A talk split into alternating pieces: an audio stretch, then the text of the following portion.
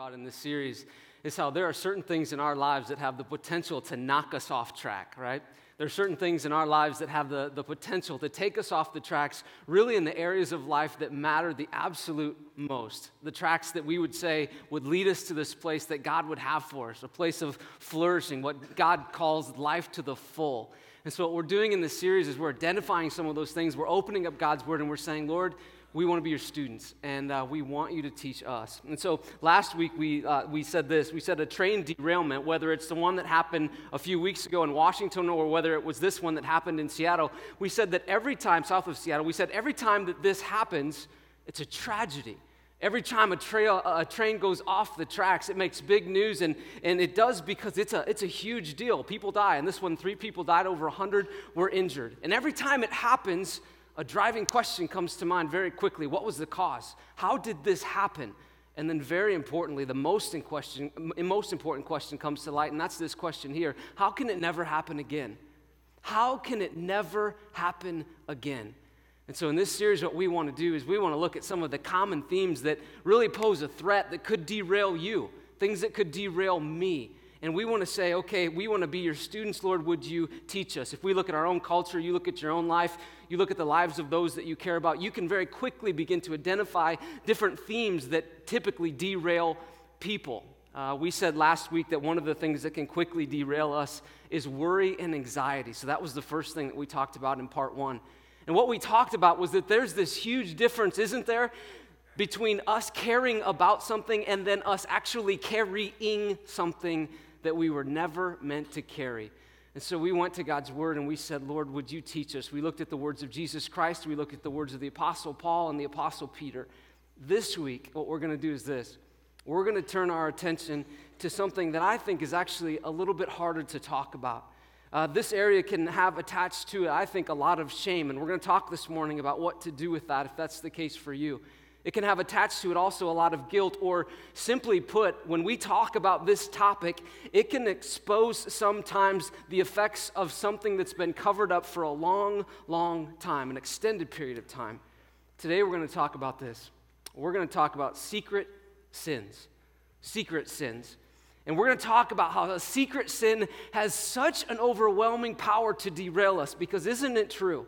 What's often done in secret is most damaging to the human heart. What's often done in secret has the greatest potential. It can have the costliest toll on the human heart. The thing that Jesus Christ cared most about, that's your heart, not your religious activity, but the core of who you and I are at our hearts. Now, I love this. Jesus describes in the New Testament, he gives us this picture of what it means to live life in relationship to the God that loves us. He gives us this picture. What does it mean for you? What does it mean for me to experience life in all of its fullness? And so this morning, what we want to do is this with that picture in mind of where Jesus Christ longs for you to live, longs for me to live, we're going to talk very openly about some things that can get in the way of that. We're going to, I think we're going to get into the, to the deep end a little bit here this morning. But we want to do that because it would be a tragedy for you to leave here today with something in the way between you and this God who knows you and loves you and lays out in the New Testament ways for you to follow him and love him and experience life in all of its fullness. So, we're going to expose some of those things because we don't want any barriers to the things that God would have for you and I. I grew up watching the Chicago Cubs. I don't know if we have any Cubs fans here. I think they're Christian fans, baseball fans. Just kidding. It was, it was a joke. Just a joke. But really, I can, I can still hear the, the voice of Harry Caray. Can you hear that? Can you hear the voice of Harry Caray doing the seventh inning stretch? My favorite player on the team when I was watching as a kid was Ryne Sandberg. I loved watching him play. He was a phenomenal second baseman. But June 3rd, 2003, wasn't a very exciting day for Cubs fans. You might remember this. Sammy Sosa is up to bat. This is what happened. Take a look at this short video. 3 2. Bouncing ball up the middle. A run's going to score. Anderson to throw to first on time. Break home runs a line. Gonzalez to third gives Sosa his 25th RBI on a broken bat. The Cubs lead by one here in the first inning. Well, this isn't They're good. looking for a few more pieces of the lumber. No, they're looking to see what's in the bat to see if what's in the bat is really the bat or if there's anything in there that shouldn't be in there. Chip, I've seen something in there is if the bat is corked. Now, as far as we know, they have just the handle of the bat. They don't have the barrel of the bat. And Grudzielanek is going back to third.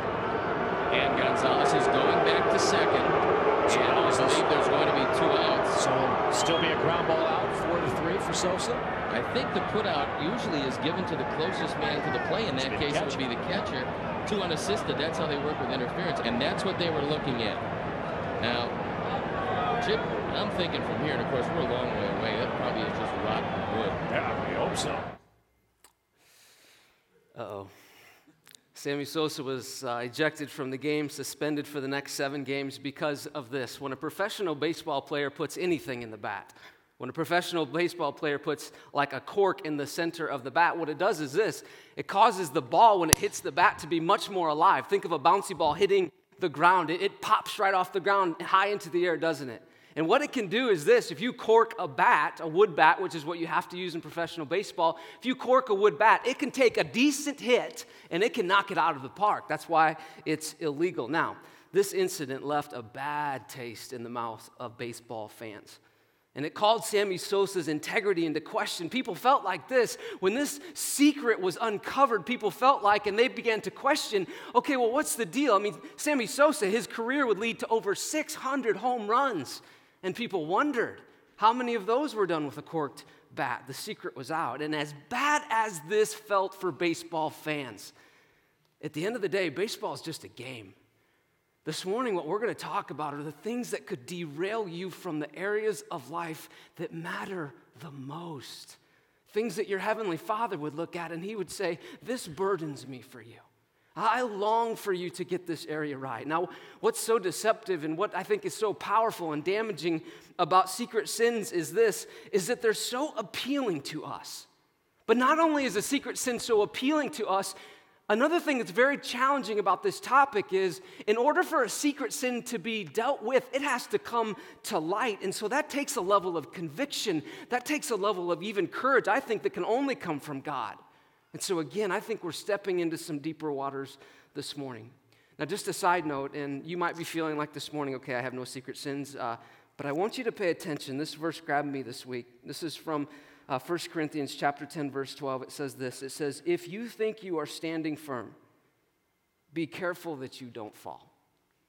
So, in other words, if you think, ah, this isn't for me, I could actually check out right now, be careful that you don't fall. In other words, there is no one above secret sins. And so I want to do this before we dive in. I think it's I think we need to do it. It's, it's the, the wisest thing we could do. We, we need to say, God, would you speak to us? And uh, would you direct us? And would you lead our hearts? So would you pray with me and, and then we'll jump in. Heavenly Father, I thank you, first of all, for your word, Lord. I thank you that you care enough about us to say hard things to us. And so this morning, Lord, as we really, I think, unravel a topic that could be very hard to talk about, Lord, we pray for your grace. We pray for your insight. Lord, we pray, Lord, maybe today it's conviction that you will bring. Maybe today it's a reminder. Maybe today you will keep someone from doing what they're about to do. Maybe today you will bring something to light for someone that will lead them to your hope and your love and your grace, and you will put them not derailed, but you will put them right back on track. And so, Father, we invite you to do what only you can do, and we pray expectantly because you are so good. We pray this in Christ's name. Amen. Well, this morning, if you have a Bible if you're clicking there, you can go to Proverbs chapter 7. Um, I believe that in the scriptures, this is one of the most powerful pictures that we get painted for us. It's actually a picture. If you said, well, Jeff, what do you hope uh, it goes through the mind of many of our next generation students, I would say, I, I want Proverbs chapter 7 and the picture that comes to life, I want that to be etched into the mind of our next generation students. I think it would impact them in such a good way as it impacts me and all of us. So, this is what it says in verse 1 of chapter 7, Proverbs 7. It says, My son, keep my words. And, and again, I should say this before we get into the Proverbs. If you know anything about the book of Proverbs, it's chock full of wisdom, practical wisdom. Uh, you know, people sometimes they'll read just a proverb a day to their family, that kind of thing. You know why?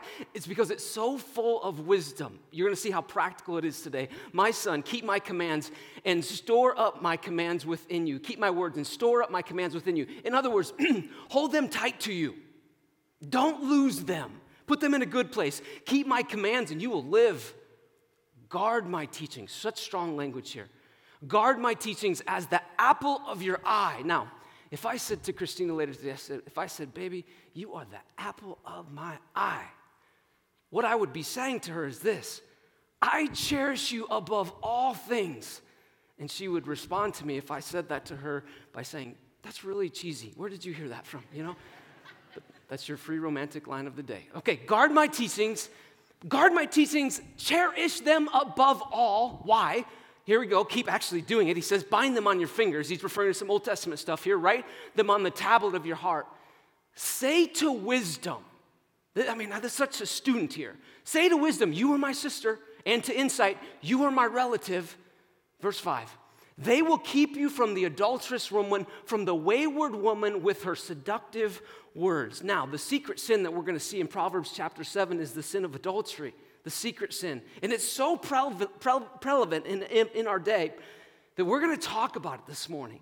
But that's not the only secret sin, is it? Not by any stretch. I mean, we could name so many of them.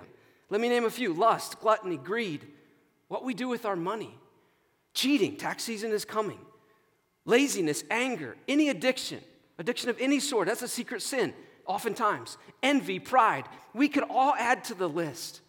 And we're not going to talk about every secret sin here this morning, but I want you to know this how we see how to deal with secret sins in Proverbs chapter 7, it parallels every single secret sin that you and I could bring to the table that could pose a threat to derail us. Verse 6, the picture now comes to life. It says this at the window of, the, of my house, I looked through the lattice. I want you to picture yourself at the top of a two story home. You're looking out this window, it's got a lattice, and you're peering down the street, and your attention is locked on what you see. At the window of my house, I looked through the lattice, and I saw among the simple.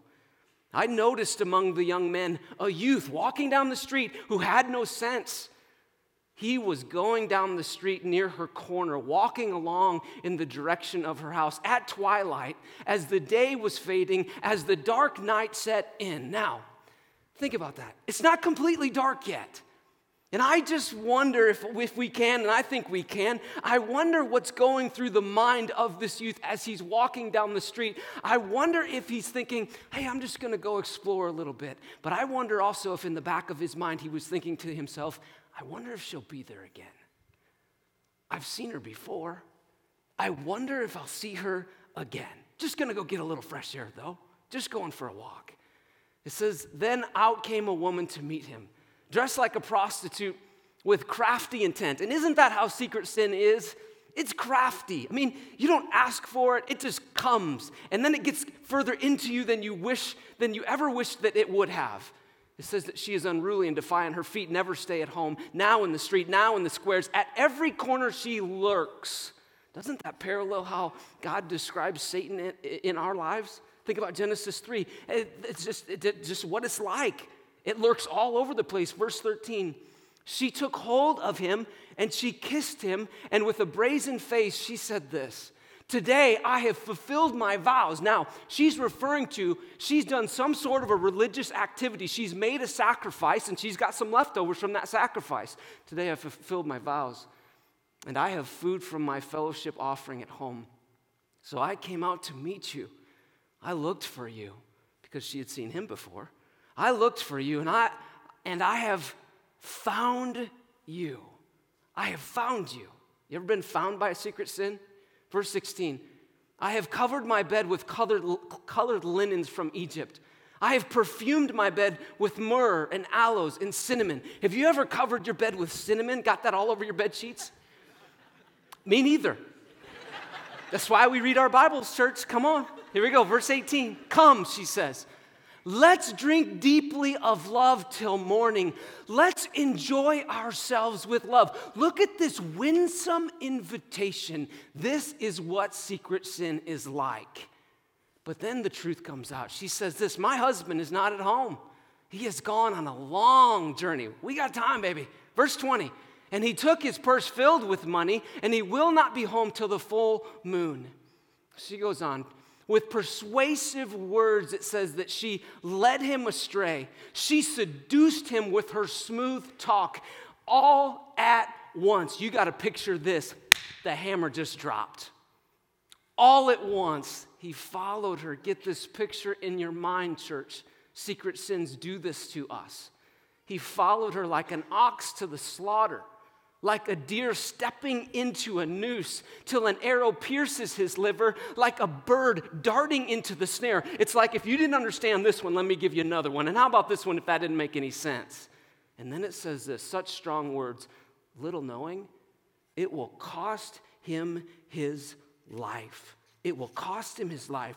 Notice the seriousness of what the picture is here. And now that we all have our attention to this, out comes the wisdom. The writer says, I want to give you this graphic picture that you'll never forget, and now I want to teach you. says this, verse 24 Now then, my sons. Again, it's not like now then, you strangers. No, and this is how God looks at you. Not mad, but oh, my daughter. Now then, my sons. Listen to me. Pay attention to what I say. Do not let your heart, again, it always goes back to the core. It's your heart that God cares most about. Do not let your heart turn to her ways or stray into her paths. Many are the victims that, that she has brought down. Her slain are a mighty throng. Her house is the highway to the grave, leading to the chambers of death. It says, Many are the victims that she has brought down. Many are the people, and this would be so true of us in this room and elsewhere too. Many are the people who think, oh, my secrets, it's really not that big of a deal. I mean, really, I can reach out to an old fling that I had in high school on Facebook. What's the problem with that? What's the harm? I'm on a business trip with another gal. She's just a colleague. What's a couple drinks? She needs my advice. Her husband is a jerk. She needs me. I'm helping her. It says that her house is a highway to the grave. Lots of people travel down it, in other words, leading to the chambers of death. Years ago, I, I used to have this, what I called a wall of shame in my office. And I actually took it down after several months because it was too discouraging because it filled up too quickly. And I kept seeing this I kept seeing effective leaders or at least you could say they were people with a whole lot of influence. People like Tiger Woods at the time, Lance Armstrong, and a handful of other Christian leaders. And yet, they had all of this influence, very effective, very good at what they did, but they also had a secret sin. It derailed them, and they lost it all. And so, as a reminder to myself, I would read their stories, I would cut out their picture, I would put it on my wall, and I just wanted to, it to serve as a reminder Jeff, you are not above this. Not one bit. It was their secret sin. It started small, and then the ball got rolling, and then, oh, boom, that big story. Notice how it said in the proverb all at once, the hammer dropped, but it didn't start there. That kid had taken a walk down that street before. She saw him before that.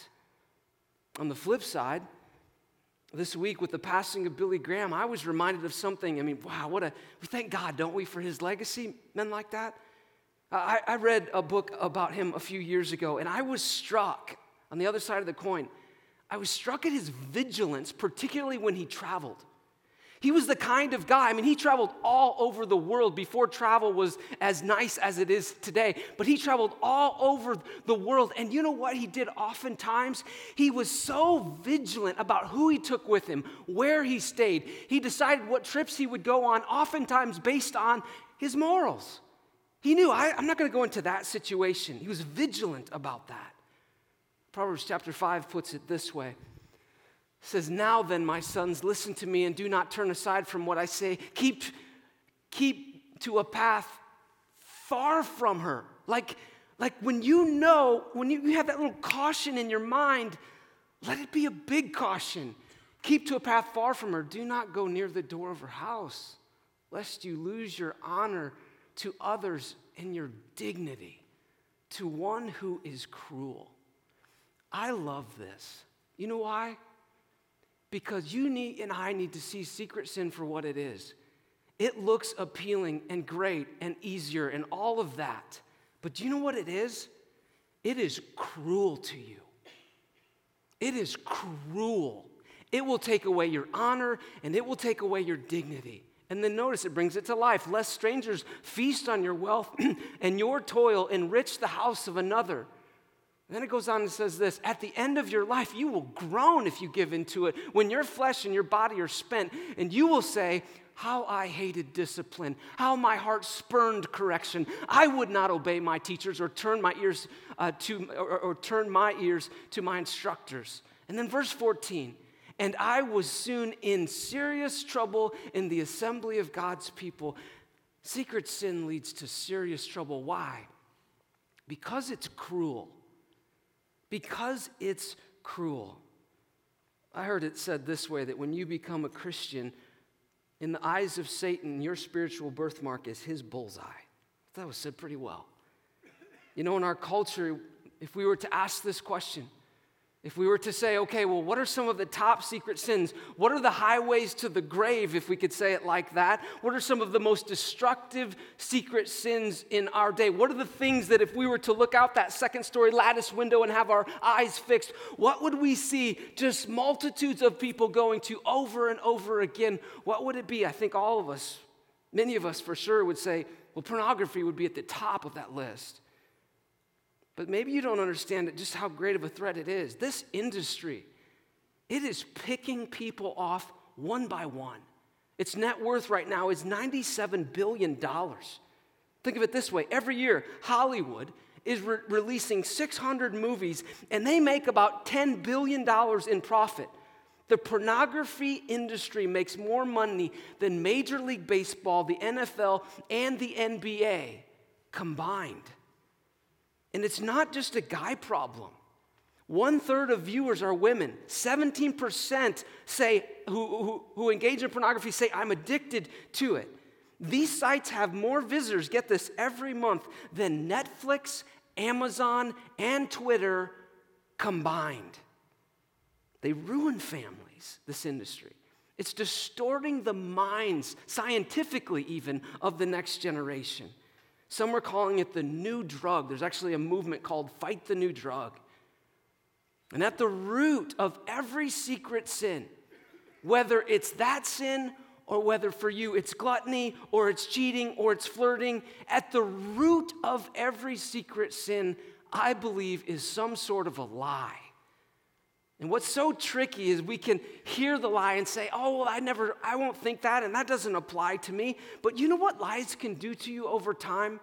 They can take you down paths that you never want to go. I mean, we have to ask the question when we read Proverbs chapter 7. We have to say this. We have to say, what was it that caused this person to act so foolish?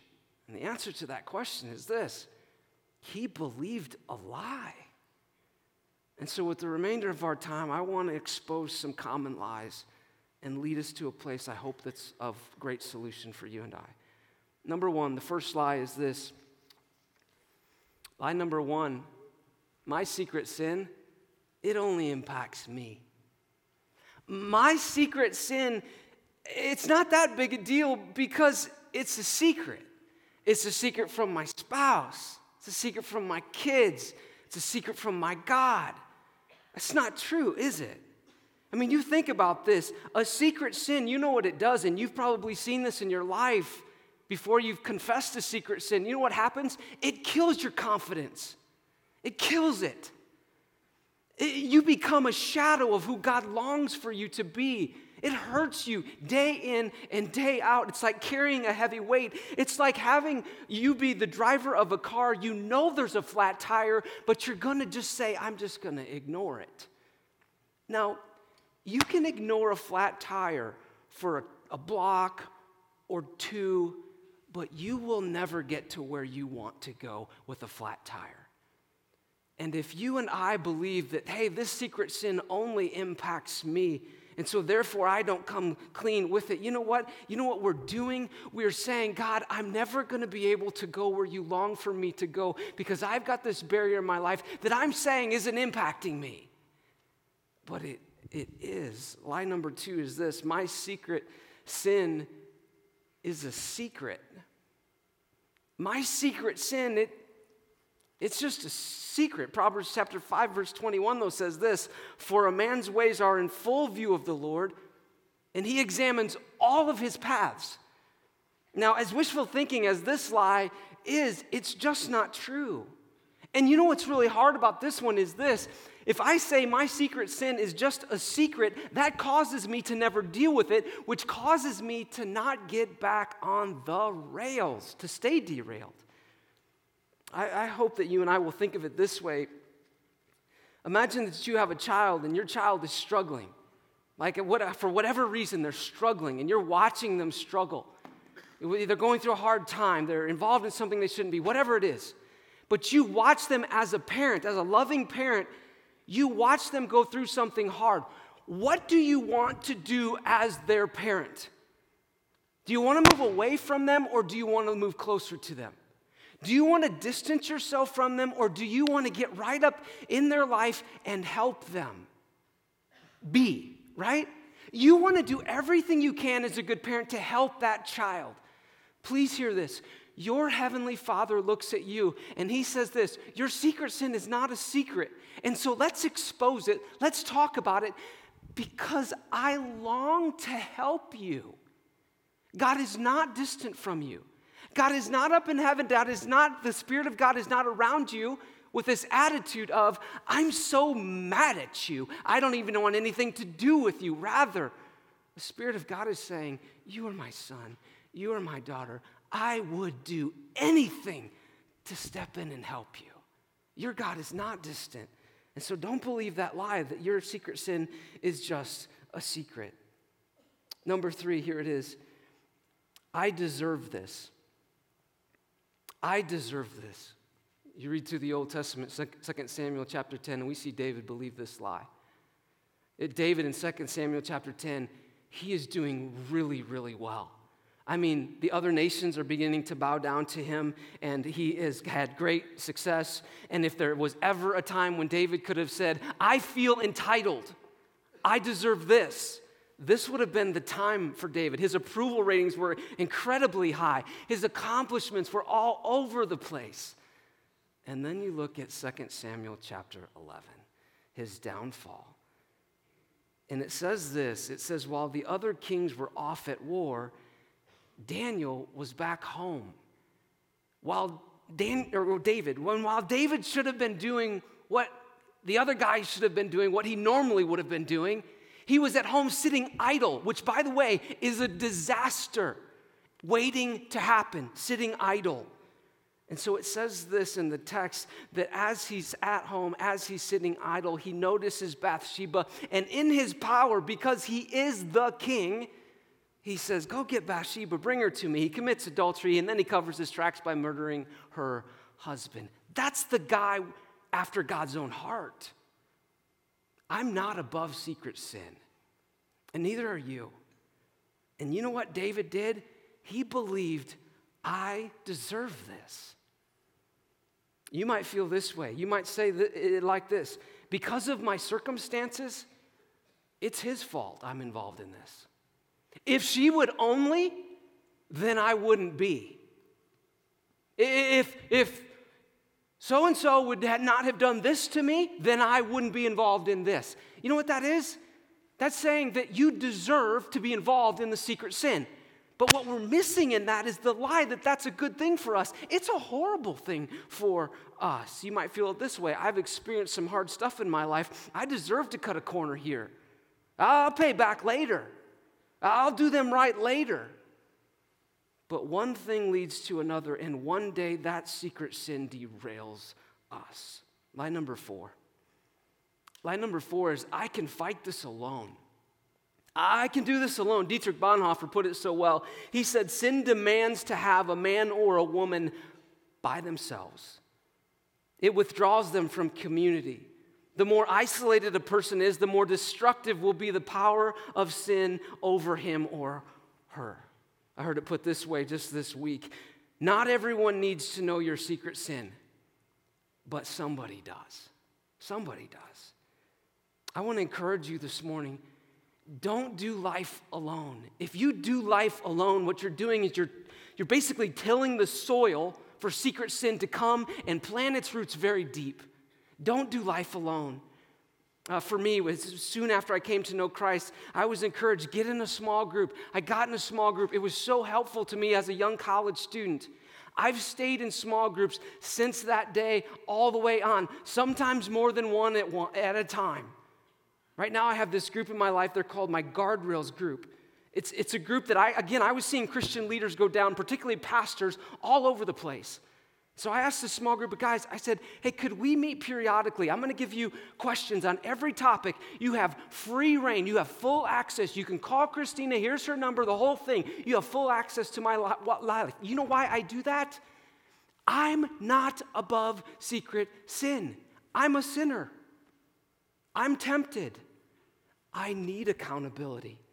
Don't ever do life alone. And then the last slide that I want us to expose together, I think this one leads so well to the solution that we need to go to today because we all mess up. We are all prone. Line number five is this I've gone too far. And this is the one that really burdens me. Because basically, what this person is saying is this I've gone off the rails. I've derailed. I have a secret sin. I'm currently off the tracks. And I'm just going to stay there.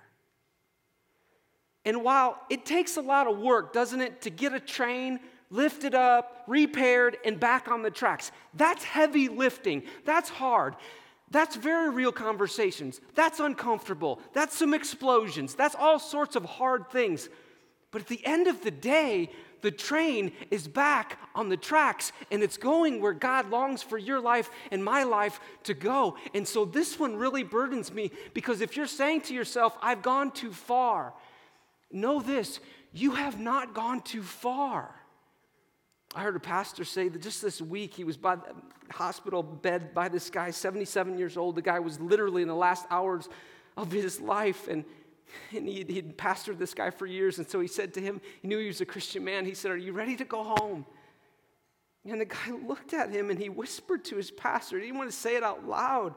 He said, I've been in bondage to pornography for years and I've never confessed it.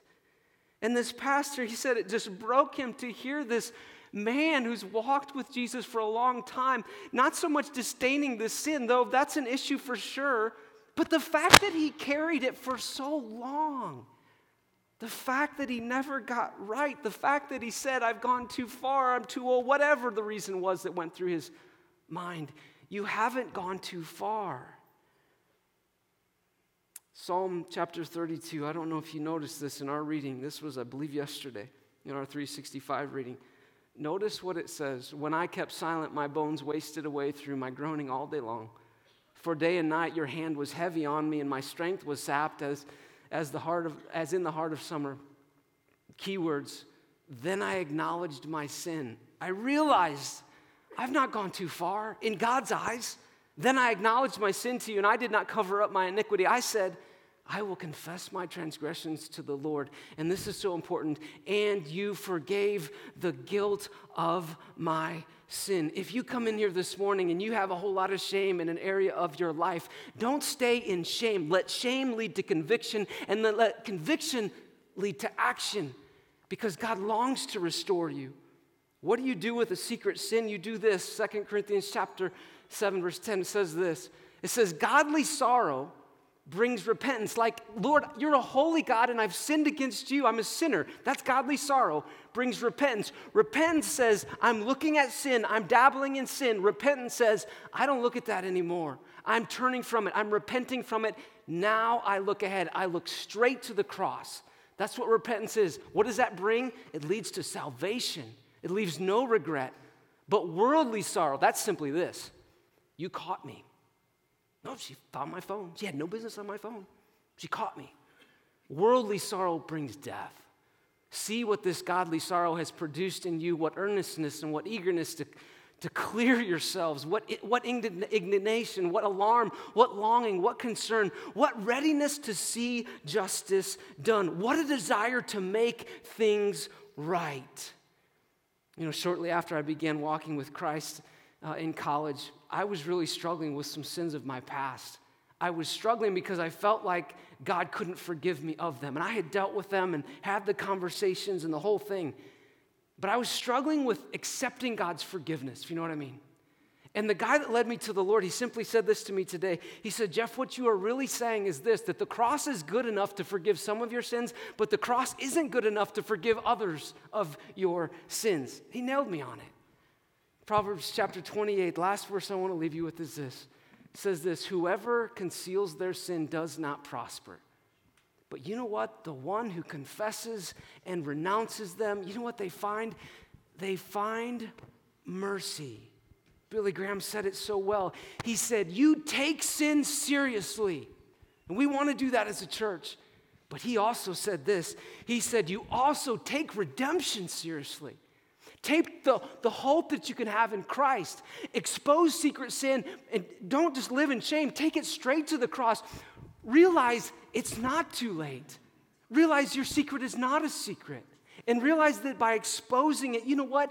God longs for you. Even though it's hard work to get back on the tracks, God longs for you and I to be on the tracks. God longs for a secret sin to not make you a shadow of who He made you. And so, church, let's be the kind of people that we are quickly able to say, Lord, we want to be quick to confess, even if it's hard, because we know that what you have for us is so good, and we don't want anything to derail us from that. So, yeah, we're going to sing together now, um, but why don't, we, why don't we actually pray while our band comes out? So, yeah, pray with me. Heavenly Father, um, I thank you for this morning. I thank you for your word. And um, Father, I just pray, even as we sing now, that you would just do a good work in us, Lord. Um, Lord, help us to cling to the promises of God, Lord. Lord, we're going to sing how faithful you are. And God, might that ring so true in our lives. And Lord, we pray today that you would give us the courage if that's what we need. We pray today, Lord, that we would take the right steps that we need, that you would guide us, that you would lead us. But right now, Lord, as we think about that, as we think about never wanting to be derailed, or if we are derailed, how do we get back on the tracks? God, give us the courage for that journey. But Lord, remind us more than anything else that the reason why we can bring this to you is because you are good and because your truth is good, because you died for the very things that hang us up. We love you and we sing to you now. We pray in Christ's name.